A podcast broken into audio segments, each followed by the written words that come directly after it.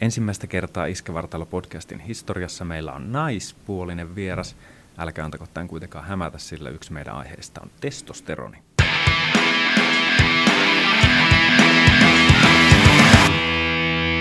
Tervetuloa rakkaat kuulijat Iskevartalo-podcastin pariin jälleen kerran.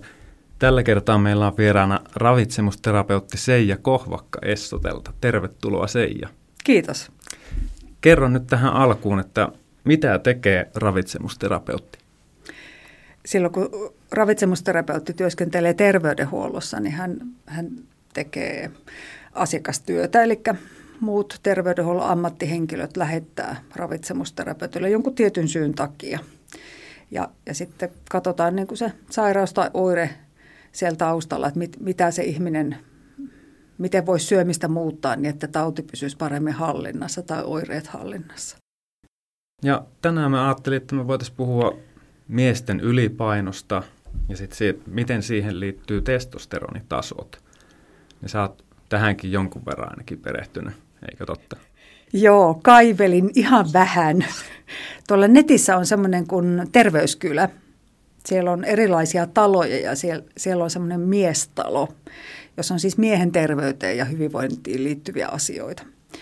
Ja sieltä löytyi mm, hormonit ja hedelmällisyys osiosta sellainen otsikko kuin testosteronin vaje.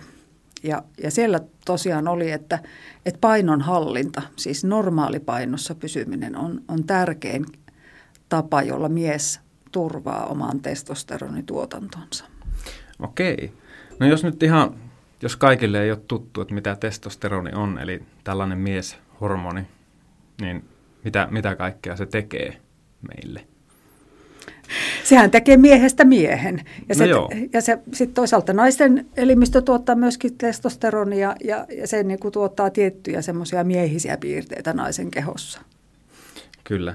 Ja tämä naishormoni, eli estrogeeni on sitten sellainen, jota myöskin miesten keho ilmeisesti tuottaa, mutta, mutta paljon vähemmän. Kyllä. Joo. Ja tota, no testosteroni säätelee tai tekee miesten äänestä matalan ja lisää karvotusta ja sukuviettiä, pitää yllä lihaksia ja luita, vaikuttaa siittiöiden tuotantoon, kaikkeen mahdolliseen. Mutta sitten testosteronilla on myös tämmöinen, mitä kaikki ei ehkä ole tullut ajatelleeksi tai ei tiedä, että se saattaa myös testosteronivaje johtaa se alakuloisuuteen ja jopa masennukseen. Ja tota, tähän ja myös, myös ylipaino aiheuttaa sitä. Eli nämä voi olla toisiinsa aika vahvastikin linkittyneitä testosteronivaje ja ylipaino. Joo, e, mm, rasvakudos tuottaa estrogeenia, siis sitä naishormonia.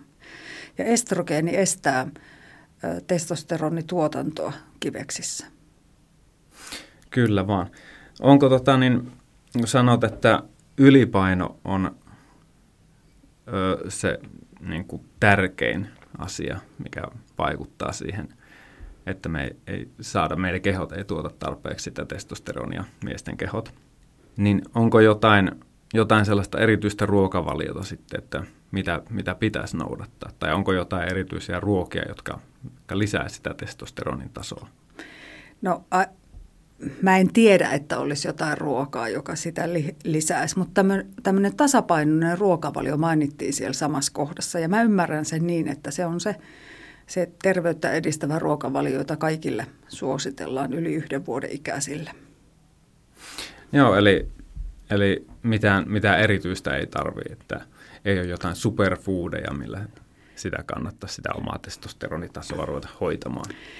No tota, tietenkin luontaislääkinnässä ja tällä kaupallisella puolella niin voidaan markkinoida jotain erityisiä elintarvikkeita, että tämä boostaa jotakin tai sisältää jotakin, mutta et silloin kun, kun sen lääketieteellisen tiedon pohjalta asiaa lähestytään, niin, niin siellä ruuassa ei, ei niin kuin siitä näkökulmasta ole mitään sellaista, jota pitäisi syödä. Ja, ja sitten se, että mikä on se hyvä niin kuin riittävän tasapainoinen ruokavalio, niin se on, se on niin kuin hyvin yksilöllinen, koska jokainen voi sen tietystä niin kuin elintarvikevalikoimasta koostaa omien mieltymystensä mukaisesti. Mutta että terveyttä edistävän ruokavalion perustahan on se hyvin runsas kasvisten, marjojen ja hedelmien käyttö. Joo, mone, monesti kun tota, niin ajatellaan testosteronia, niin heti tulee mieleen, että se on varmasti siihen täytyy liittyä liha ja tämmöinen niin kuin muut, muut miehiset ruoat. Mutta... Ma- makkara ja olut vielä. Niin, eikö nämä nyt sitten lisääkään testosteronituotantoa meissä? No alkoholihan lisää ruokahalua, eli lisää syömistä ja liikasyöminen sitten lisää sitä rasvakudoksen määrää. Eli asia on juuri päinvastoin kuin saattaisi joku ajatella. Niin, et, et kohtuus on mun mielestä syömisessä semmoinen hyvä periaate, että, että et niin kun, toisaalta se, että jos me kielletään jotakin, niin, niin se ei ole hyvä asia. Tai että sitten jos on pakko jotain syödä, niin se ei ole myöskään hyvä asia, vaan se semmoinen tietty joustavuus, rentous, sallivuus, kohtuullisuus on hyvä periaate. Joo, eli sä et, tota, niin vaikka olet ravitsemusterapeutti, niin kuulostaa siltä, että sä et ole mikään anteeksi töykeä sana, ravitsemusnatsi? Tota, ruokapallisiksi olen joskus tullut kutsutuksi, mutta tota, se oli enempi kanssa kieliposkassa niin tämmöinen termi. No niin, eli tämmöinen lempeä ruokapolliisi. Joo, ja sitten sit terveydenhuollossa, kun me toimitaan, niin, niin aina se asiakkaan hyvä on meillä tavoitteena. Se, että miten hän voisi omaa terveyttää hyvinvointiaan – lisätä kaikista sairauksista tai vammoista huolimatta. Joo. Että tavallaan saada sitä muutosta aikaiseksi, eikä niin kuin saada tuntemaan lisää syyllisyyttä tai, tai katumusta tai, tai liikaa yrittämistä, koska pitää olla hyvin käytännönläheinen siinä, että, että mi, miten sitä elämäänsä voi muuttaa parempaan suuntaan. Joo, kyllä ja sun työssäni ei varmaan lähetä siitä, että mistä mist vaikka jotkut niin oikein himoliikkujat tai urheilijat lähtee, että täytyy optimoida se kehon suorituskyky, vaan niin kuin teillä on vähän toisenlaiset tavoitteet siinä. Joo. Lähdetään esimerkiksi siitä, että jos vaikka yhden pienen muutoksen saisi viikossa aikaiseksi, niin vuodessa kun 52 viikkoa ja sitten jouluviikon voisi vaikka huilata, niin 50 muutosta on mahdollisuus tehdä vuoden aikana, kun tekee yhden pienen asian aina viikkoa kohden eri tavalla kuin aikaisemmin. Ne voi olla esimerkiksi sellaisia, että että jos, no kasvisten käytös meillä kaikilla on lisäämisen varaa. Muistaakseni 22 prosenttia naisista syö kasviksia suositusten mukaisesti, miehistä vielä vähemmän. Niin, niin se, että, että jos tuntuu, että itse ei jaksa niitä kasviksia valmistaa, niin se, että, että hyödyntää vaikka toimipaikkaruokailu, jos on salaattipöytä aika usein tarjolla, tai käyttää sitten vaikka pakastekasviksia ruokalajeissa mukana, niin mm. niin sillä tavalla niitä tulee lisättyä. Siinä on jo kaksi muutosta. Joo, toi kuulostaa kieltämättä. Nämä on siis THLn suosituksia ilmeisesti, mistä, mistä tämä on laskettu, että 22 prosenttia naisista on. Joo, vuonna 2000, tämä on siis mututuntuma, voi olla luku on väärä, mutta tota, 2017 vuonna tehtiin Finravintotutkimus. Joo. Ja siellä tutkittiin Itä- ja Länsi-Suomessa aikuisten ruoan käyttö ja sitä kautta laskettiin sitten ravinnon saantia. Kyllä vaan. Onko muuten Itä- ja Länsi-Suomessa eroja? Öm, sillä tavalla on, että Itä- tota, Länsi-Suomessa syödään enemmän kalaa ja enemmän kasviksi, mutta et erot on hyvin, hyvin pieniä. Et kyllä ne on tasottunut tämän muuttoliikkeen myötä. Okay, ja ja sitten saattaa, mm, en nyt ole sillä tavalla niin perehtynyt siihen, että osaisin sanoa niin kuin maa, maakuntakohtaisesti. Joo, äh, mainitsit tuossa jo aikaisemmin, että saman tutkimuksen mukaan kaksi kolmasosaa miehistä Suomessa, täysikäisistä miehistä on lievästi ylipainoisia. Mm. Ja, ja oliko se niin, että 50 prosenttia sitten luokitellaan jo lihavaksi? Kyllä. Mikä se olikaan se lihavuuden määritelmä tässä? Joo, painoindeksiä käytetään lihavuuden määrittämisessä. Ja painoindeksi on sellainen, että, että jos lihaskudoksen määrä on suuri, eli harrastaa niin kuin, kehonrakennus, joka on vanha-aikainen sana, mutta sitä, että hankkii lihasmassaa, niin mm. niin silloin se vääristää sitä painoindeksiä. Mutta jos niinku on rasvakudosta tavanomaista enemmän, ja erityisesti jos se on vyötärölle kertynyt, niin se on terveyden kannalta haitallista. Mutta meillä Suomessa lihavuus on miehillä yleisempää kuin naisilla, vaikka naiset enemmän laihduttaa. Mistä se mahtaa johtua tuo sitten? Niin, sitä voi miettiä, että, että varmaan niin kuin se, että on massaa, niin on koettu, miehet kokee, että se on niin kuin semmoinen hyvin haluttu ominaisuus. Ei tavallaan niin kuin osata erottaa, että lihasmassa ja rasvakudos on kaksi eri asiaa. Joo, kyllä. Ja tosiaan, niin kuin, niin kuin tuossa todettiin jo aikaisemmin, niin testosteronin kannalta niin se on oikeastaan pahinta, mitä voi tehdä, että on, on ylipainoinen. Kyllä. Kaik, kaikki muu on aika lailla kosmetiikkaa, voisi sanoa mm. näin kärjistetysti, että jos on, jos on tosi paljon ylipainoa, niin siitä sitten kannattaa pyrkiä eroon, mm. jos haluaa mm. omaa testosteronitasoa nostaa. Kyllä, ja nimenomaan, että se, se ylipaino on sitä rasvakudosta, eikä sitä lihasmassaa, joka on punttisellilta hankittua.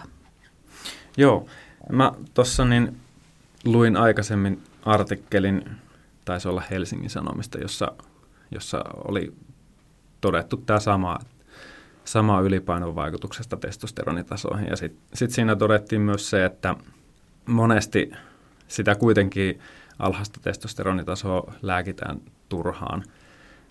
Ja, ja sitten vielä se, mitä ihmiset ei tiedä, että jos, jos turvautuu lääketieteellisiin keinoihin, niin sitten oma keho lakkaa tuottamasta sitä testosteronia, että se vie vähän niin kuin sitten ojasta allikkoon.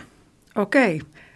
Ravitsemusterapeutin osaamista toistaiseksi nämä urologit ei ole kauheasti käyttänyt, että ehkä tässä meille tulee uusi asiakasryhmä vasta edes vastaanotolle.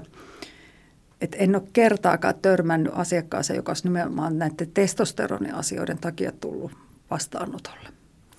Joo, mä mietin sitä, että kuinka yleisesti niin kuin miehet ylipäätään on tietoisia, tietoisia näistä asioista. Että voi olla, että ei, ei kovinkaan. Joo, mä luulen, että ei kovinkaan paljon. Kyllä. Mm-hmm. Tota, niin, kun olet ravitsemusterapeutti, niin minkälainen sun oma, oma tota, ruokavalio on? Sovellatko se osaamista myös kotikeittiössä sitten? No tota, mm, Mä olen ollut tässä ammatissa yli 25 vuotta. Mm. Ja, ja mun syöminen on opiskeluajoista muuttunut tosi paljon verrattuna siihen, mitä se nykyisin on. Eli niitä sellaisia laadullisia muutoksia on tapahtunut siellä tosi paljon matkan varrella. Esimerkiksi rasvan laatu on nykyisin pääosin pehmeitä, eli käytän salaatin kastiketta ja öljypohjista levitettä leivän päällä. Mm. Öm, ennen en juonut maitoa, nyt mä käytän sitä kahvissa. Turvaan siis keski-ikäisenä kalsiumin saantia. Joo. Käytätkö Ää, muuten rasvatonta maitoa, kevyt maitoa vai, öm, vai kulutusmaitoa? Rasva, joo, mä olen maalta kotoisin ja mä olen lapsuuteni viettänyt tilamaito kulttuurissa. Eli mä olen nyt menossa siinä kevyt maito, rasvaton maito siinä välimaastossa, eli vuorotellen oikeastaan. Okei, okay, joo. Kasvisten käyttö on lisääntynyt sitten myöskin tämä tämmöinen mm, kasvisruuan osuus on lisääntynyt. Mm. Herkkujen ostaminen on vähentynyt, mutta mä kyllä hanakasti syön aina, kun joku tarjoaa jotain hyvää. Sehän olisi epäkohteliasta kieltäytyä. Niin olisi, joo. Kun kaikki kuitenkin kyttää, että ottaako se ravitsemusterapeutti vai ei. Niin ihan, niin, mä oon niin. niin ajatellut, että ihan, ihan niin kuin tarkoituksella otan aina. Niin ja sitten voi näyttää, että en mä ole oikeasti mikään tiukka Joo, ja salliva, rento, joustava syöminen on se, mitä tavoitellaan myöskin suosituksissa. Joo, jos palataan vielä tuohon tohon maitoasiaan, kun mä en tiedä minkä takia tästä jatkuvasti väännetään tästä rasvaton maito versus kevyt maito tai, tai muut, että jotkut sanoo, että rasvaton maito on vaan väriättyä vettä ja että se on niin kuin aivan ylikäsiteltyä ja kaikkea, että se ei voi olla ihmiselle hyväksi. Mitä, mitä sä tähän sanot niin kuin tutkimustiedon pohjalta? suomalaiset ravitsemussuositukset pohjautuu siihen lääketieteen ja ravitsemustieteen tutkimustietoon, mikä on ollut vuonna 2014 olemassa. Ja tieteellinen tietohan on sellaista, että se muuttuu, kun mm. uusia tutkimuksia tulee ja, ja asioita tutkitaan lisää. Ja, ja se semmoinen konsensustieto on oikeastaan sitä, että mikä niin kuin useamman ä, laajan ja luotettavan tutkimuksen perusteella tulee. Eli yksittäinen tutkimustulos ei muuta sitä, sitä, niin kuin, sitä ravitsemustietoa, vaikka se uutisoidaan lehdissä, mm. televisiossa, radiossa, muualla. Ja, ja t- siellä ravitsemussuosituksissa suositellaan siis kaikille yli yksivuotiaille rasvattoman maidon käyttöä. Ja tämä, tämä perustuu siihen, että, että kun meillä kuitenkin tämä lakt, laktoosihajottamiskyky on, siis tämä geenivirhe hyvin yleinen täällä Suomessa, että me voidaan maitotuotteita käyttää. Joo. Ja meillä ö, juomavesi sisältää kalsiumia hyvin vähän, niin me tarvitaan sitä kalsiumia jostakin. Mm-hmm. Rasvattomassa maidossa ei ole rasvaa. Maidon rasva sisältää paljon tyydyttyneitä rasvahappoja, eli voidaan sanoa, että se on tämmöistä kovaa rasvaa sisältävää se maidon rasva. Joo. Ja, ja kova rasva, tulipa se sitten mistä tahansa, niin on yksi, yksi sydänsairauksien riskitekijä. Ja meillä sydänsairaudet on hyvin yleisiä. Esimerkiksi kolesteroliarvot on hyvin yleisesti aika korkealla sekä lapsilla että, että aikuisilla.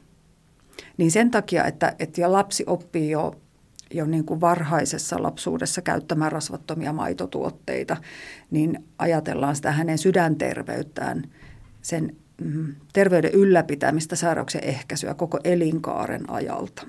Että ei tarvitse sitten keski opetella käyttämään rasvatonta maitoa. Okei.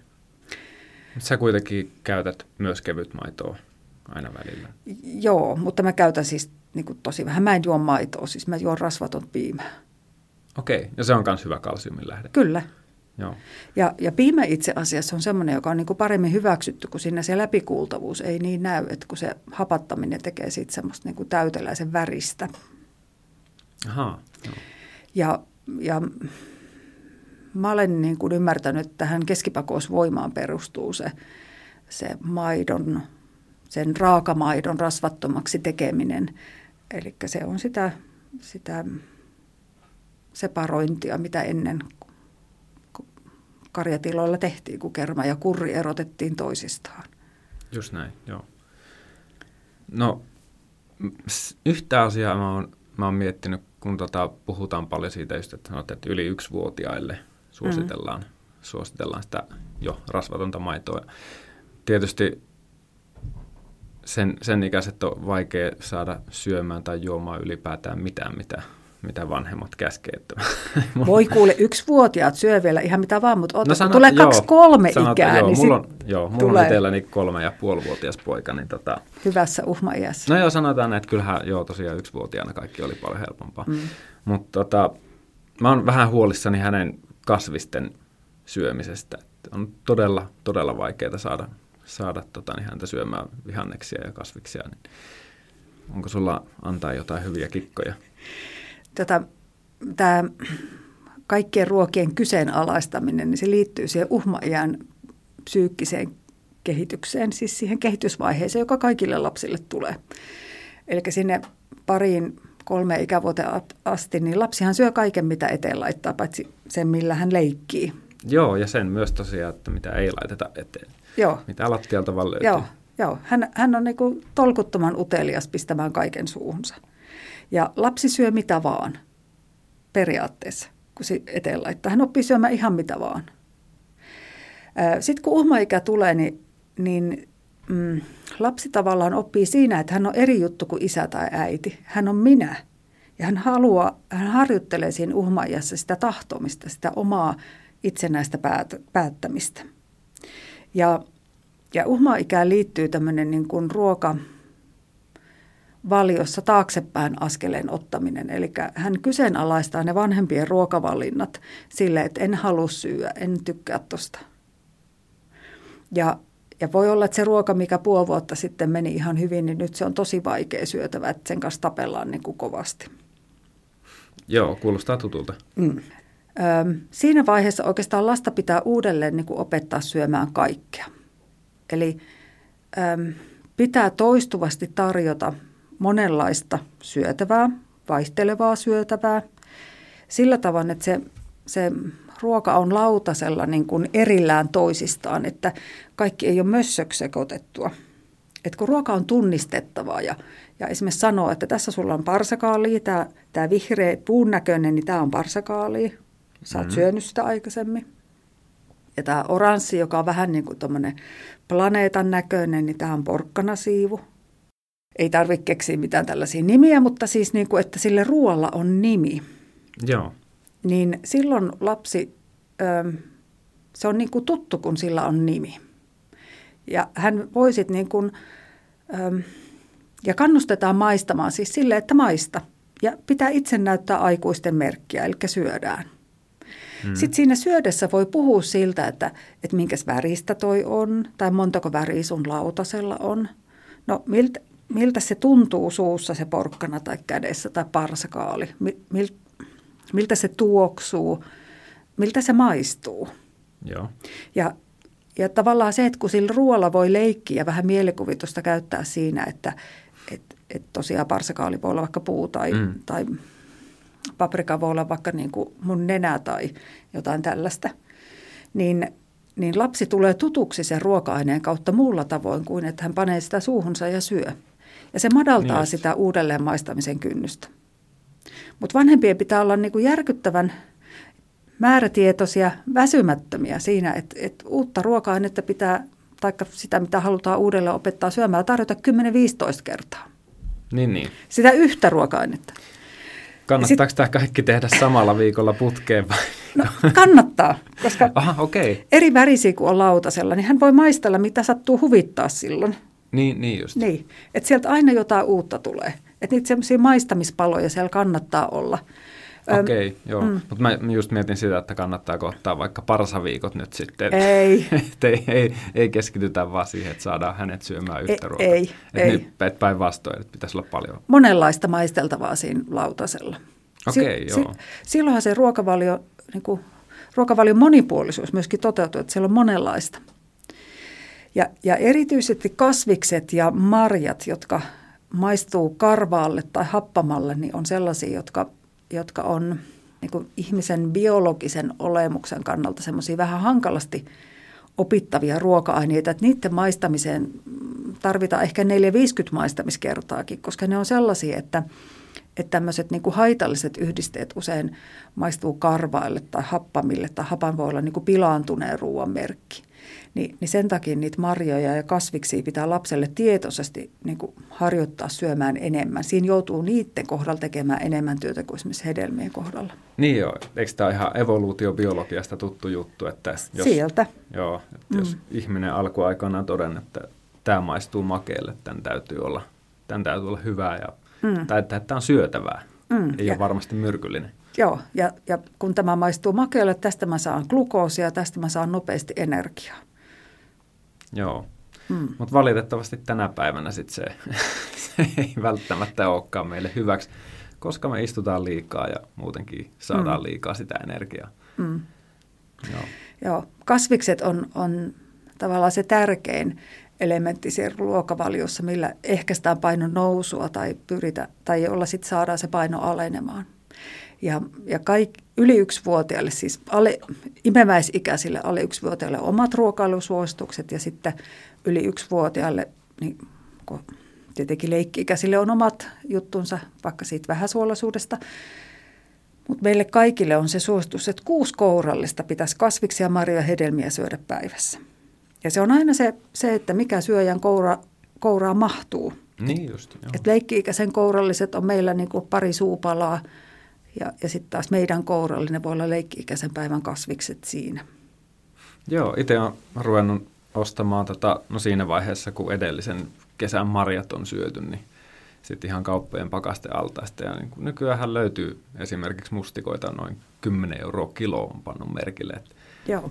joutunut turvautumaan näihin, mutta niin eihän se nyt ihan hirveän kalliilta tunnu sitten kuitenkaan, kun tietää, Joo. miten hyvää se sulle tekee. Joo, ja sitten toisaalta se semmoinen se, sesonkien hyödyntäminen on yksi, mitä, mitä kannattaa, satokausien hyödyntäminen, se mitä kannattaa tehdä. Ja sillähän turvaa jo sen, että, että ruokavalio on monipuolinen. Että, että tietenkin tämä, tämä myöhäiskevät, myöhäistalvi on, tämä huhtikuu on sellaista aikaa, joka on vähän niin kuin mitään, mikään ei ole niin kuin edullista, laadukasta, hyvää. Mutta esimerkiksi niin, niin marjoja runsaasti käyttää kesällä ja sitten taas tammikuussa, kun tulee sitrukset, niin hyödyntää niitä ja marras-joulukuussa omenia ja päärynöitä, että, että vähän tällaista niin kuin vuoden kiertoajattelua, että, että ei tarvitse ympäri vuoden olla niitä samoja siinä ruokavaliossa. Joo, se onkin vähän unohtunut ehkä nykyihmisiltä, kun nyt täytyy saada jotain tiettyä hedelmää tai, mm-hmm. tai vihannesta niin ihan kaikkina aikoina vuodesta. Mun tekee nyt mieli sitä, että mun täytyy saada sitä, että enää ei todellakaan eletä sesonkien mukaan. Se on vähän, mm. vähän säälikin kyllä sinänsä. Mm, koska yleensä se sesongin tuote on, on laadukkaampaa kuin se, joka ostetaan se sesongin ulkopuolelta. Joo. Yksi asia, mikä on mua aina askarruttanut ja on halunnutkin kuulla ravitsemusterapeutin niin kuin mielipiteen tästä tai jonkun ravitsemusasiantuntijan, niin onko, onko luomu jotenkin oikeasti niin kuin parempaa tai onko, onko se, tekeekö se meille parempaa kuin joku tehotuotettu kasvis tai vihannes? Onko siinä enemmän vitamiineja tai muuta? Onko tästä olemassa mitään tutkimustietoa?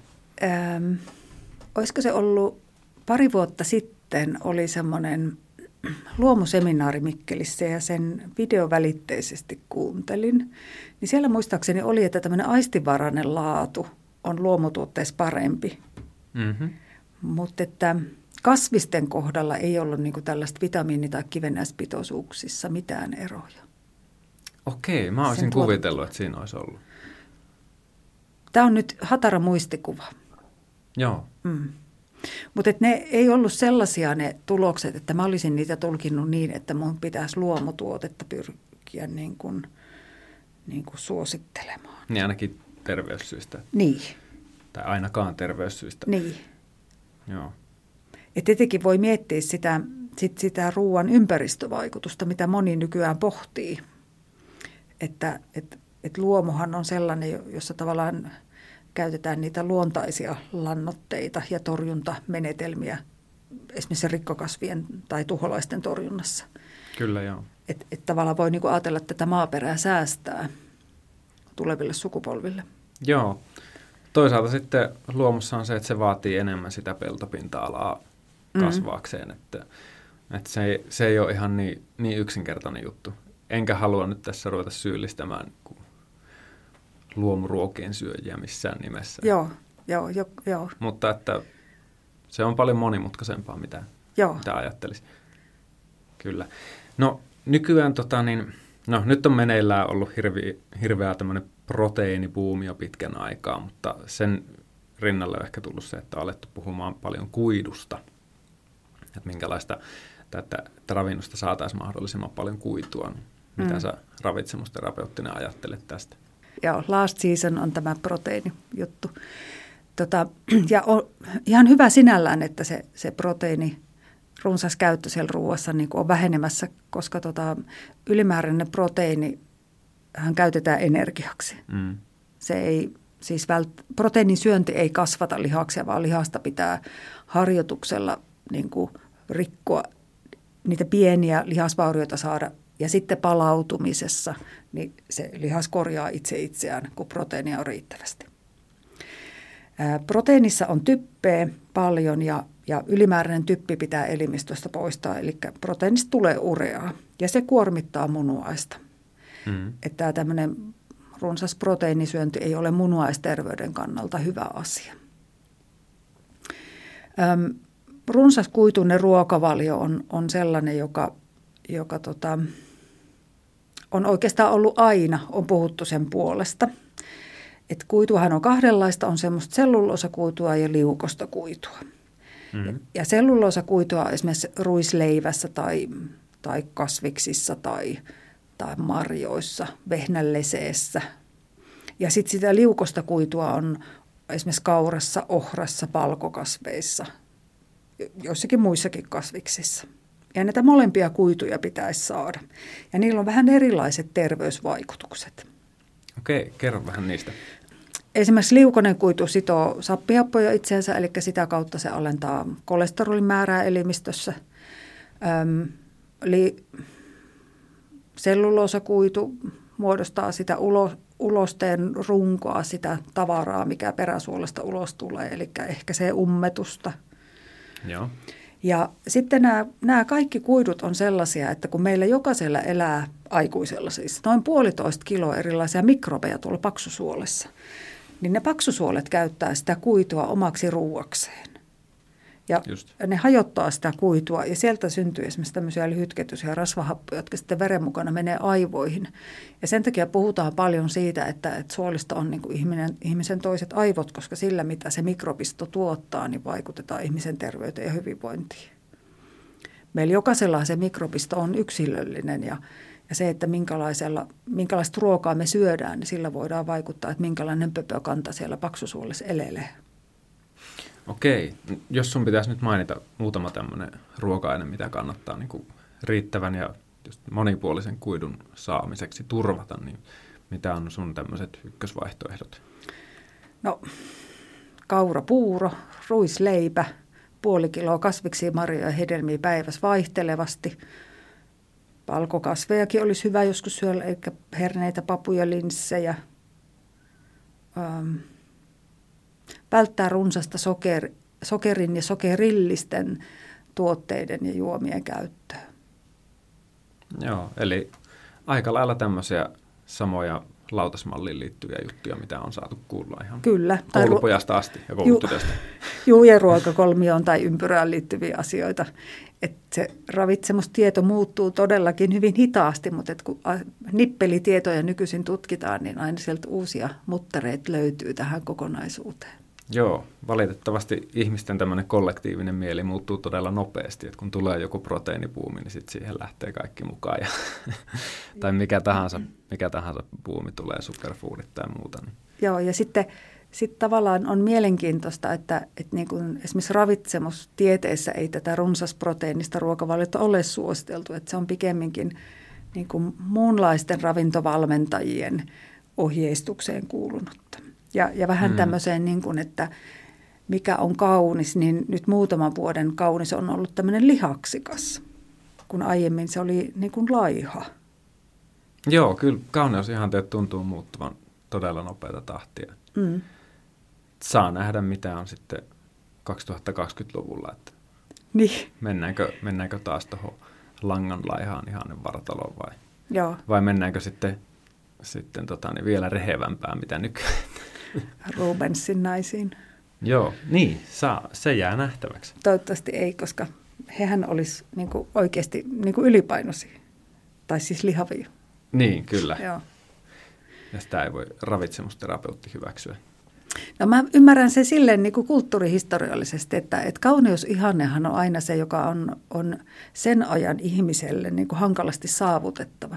Eli, eli silloin oliko se Rubens 1600-luvulla, niin, niin silloin äm, elettiin kuitenkin aika lailla niin kuin kädestä suuhun tällaista omavarastaloutta ja, ja se, että ruoka oli yllin kyllin, niin sehän oli vaurauden merkki. Eli silloin lihavuus oli semmoinen tavoiteltava ominaisuus tai, tai tämmöiset rehevät muodot. Et nyt kun me eletään tässä yltäkylläisyydessä, niin, niin tavallaan ihanteelliseksi koetaan se, se pidättäytyminen tai itsensä muokkaaminen – niin kuin omaan kehoon vaikuttaminen. Joo, eli kauneus on meille aina sitä, mikä on niin kuin mahdollisimman hankala tavoittaa. Joo, se on niin kuin se, se, no Aasia-porkkana. Onpa ironista. Se on, se on ironista. Mm. Joo. Just tämän päivän Hesarissa, no tietysti siinä vaiheessa kun podcast tulee ulos, niin se on jo vähän ö, vanhempi Hesari, mutta oli joka tapauksessa juttua miesten syömishäiriöstä ja tällaista ahmintahäiriöstä – niin minkälaisia ajatuksia se herätti sinussa? mun mielestä se oli pelkkää asiaa se juttu.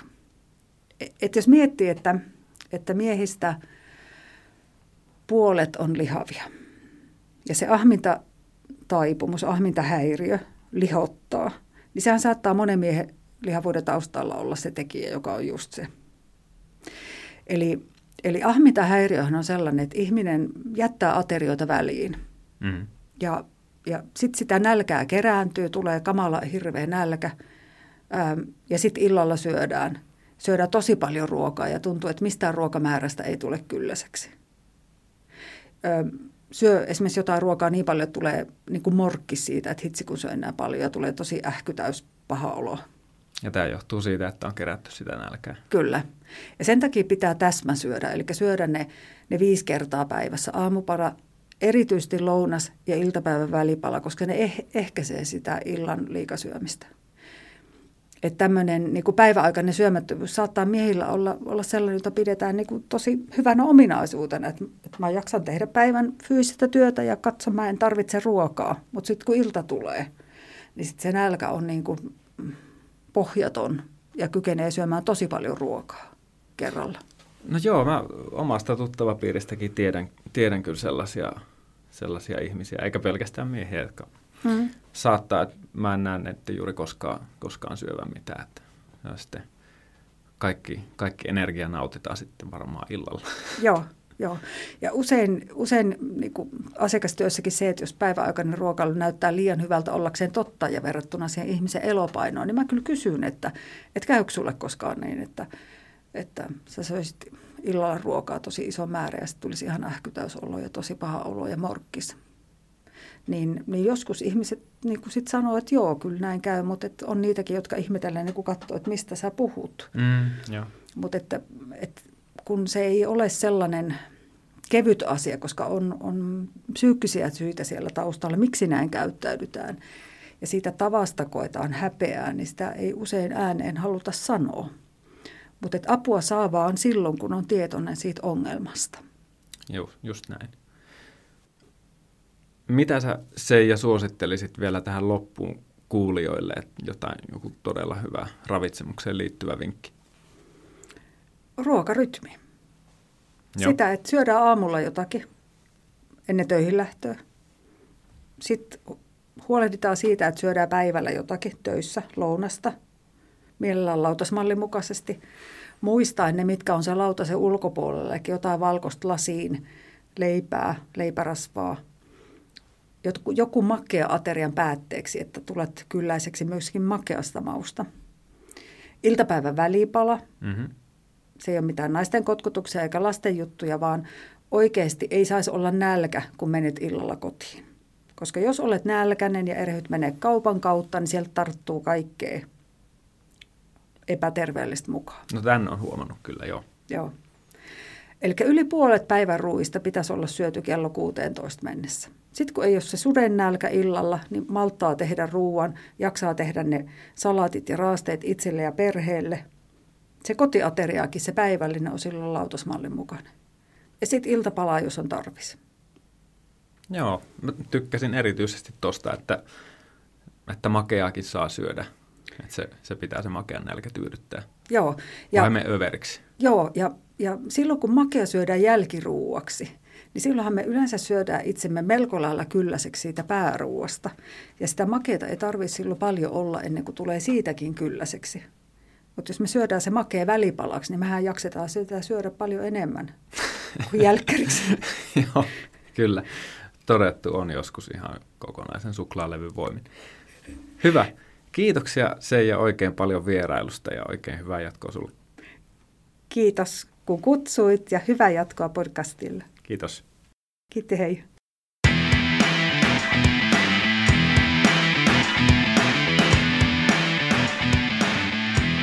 Tämä on Länsi-Savon Iskavartalo podcast. Pysy ajan tasalla paikallista asioista ja tilaa Länsi-Savo Diginä edulliseen tutustumishintaan osoitteessa länsisavo.fi kautta podcast-tarjous.